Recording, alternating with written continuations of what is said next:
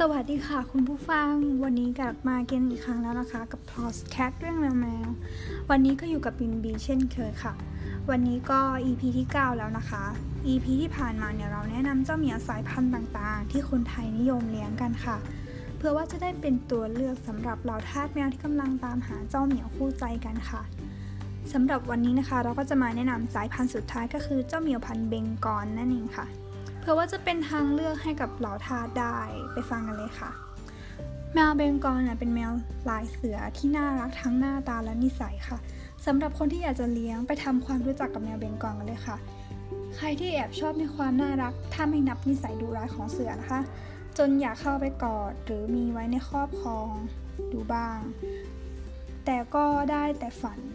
เพราะหากเป็นเรื่องจริง คงถูกเจ้าเสือขย้ำเอาเสียก่อน ถ้างั้นลองมาดูแมวเบงกอลแมวป่าที่ผสมกับแมวบ้านจนเกิดลวดลายสวยงามนั่นเองค่ะคุณผู้ฟัง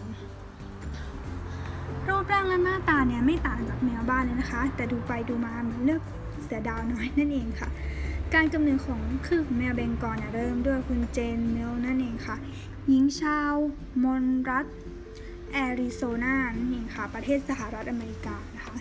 ที่หลงไหลในลวดลายของแมวป่า เธอใช้เวลาถึง 20 ปีเลยนะคะ ในการพัฒนาให้มีจุดสปอร์เต็ดที่ใหญ่และแมวตัวผู้ไม่เป็นหมันค่ะ แมวตัวผู้เนี่ยจะเป็นหมันใน F1 และ F2 อันนี้คือการทดลองของเขานะคะ จนสามารถสร้างจุดให้ใหญ่ และมีสีที่ตัดกันในจุดมากขึ้นค่ะ และเธอได้ตั้งชื่อสายพันธุ์นี้ว่าเบงกอลนั่นเองค่ะ ตามชื่อวิทยาศาสตร์ของแมวป่าที่เรียกกันว่า Felis bengalensis นั่นเองค่ะ ลักษณะประจำสายพันธุ์ของเจ้าเหมียวพันธุ์เบงกอลเนี่ย เป็นแมวที่ผสมข้ามสายพันธุ์ระหว่างแมวดาว กับแมวบ้านนั่นเองค่ะ ในที่นี้คืออีบเมาส์คือ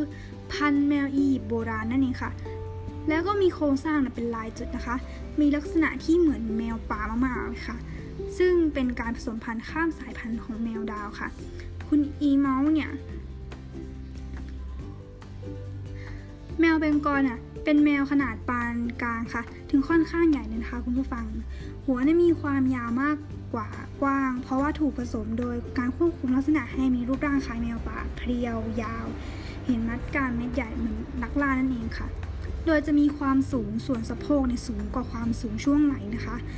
หากส่วนมากเนี่ยจะมีปลายชี้ลงใบหูกลมสั้นตารูปไข่ ช่วงโคนหนวดเด่น ช่วงปากแล้วก็รอบจมูกเนี่ยกลมกว่าแมวบ้านค่ะ จุดที่เด่นที่สุดของแมวเบงกอลได้แก่ ลายและสีขนที่อาจเป็นจุดแบบแมวป่าหรือว่าลายหินอ่อนนั่นเองค่ะ หากเริ่มสนใจจะหาเจ้าเหมียวพันเบงกอลมานอนกอดสักตัว แล้วก็ควรจะซื้อแมวพันเบงกอลที่มีโครงสร้างลำตัวยาวมีลวดลายบนตัวที่เด่นชัด เท่าหัวแม่มือนั่นเองค่ะ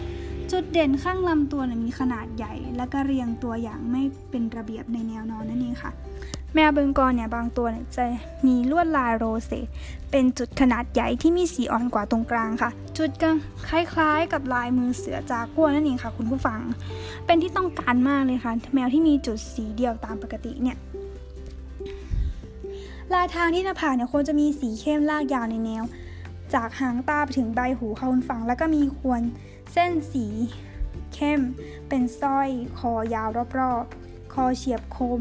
ขนเงานุ่ม ใบหน้าและลูกแมวนั้นต้องมีลักษณะที่แสดงถึงความเป็นแมวป่า มีขอบตาดำสนิท เส้นที่ใบหน้าเนี่ยต้องเข้มนะคะ ริมฝีปากเนี่ยก็ต้องใหญ่ มีหางที่หนา มีจุดที่ขาหรือว่าวงที่ไม่ เต็มวงรอบๆขานั่นเองค่ะ มีสีที่อ่อนบริเวณรอบปากคอและขาด้านในดวงตานั้นนะคะสามารถจะเป็นสีเขียวหรือว่าสีทอง หรือว่าจะสีเหลืองก็ได้ค่ะนิสัยของเจ้าเหมียวพันเบงกอลเนี่ยน้องเขานะคะจะมีความสำคัญนิสัยมากเลยค่ะ เจ้าเหมียวพันเบงกอลเนี่ยเขาไม่ได้ดุดันอย่างที่ทุกคนกำลังคิดนะคะ เพราะว่าหน้าตาเขาเนี่ยอาจจะเหมือนเสือ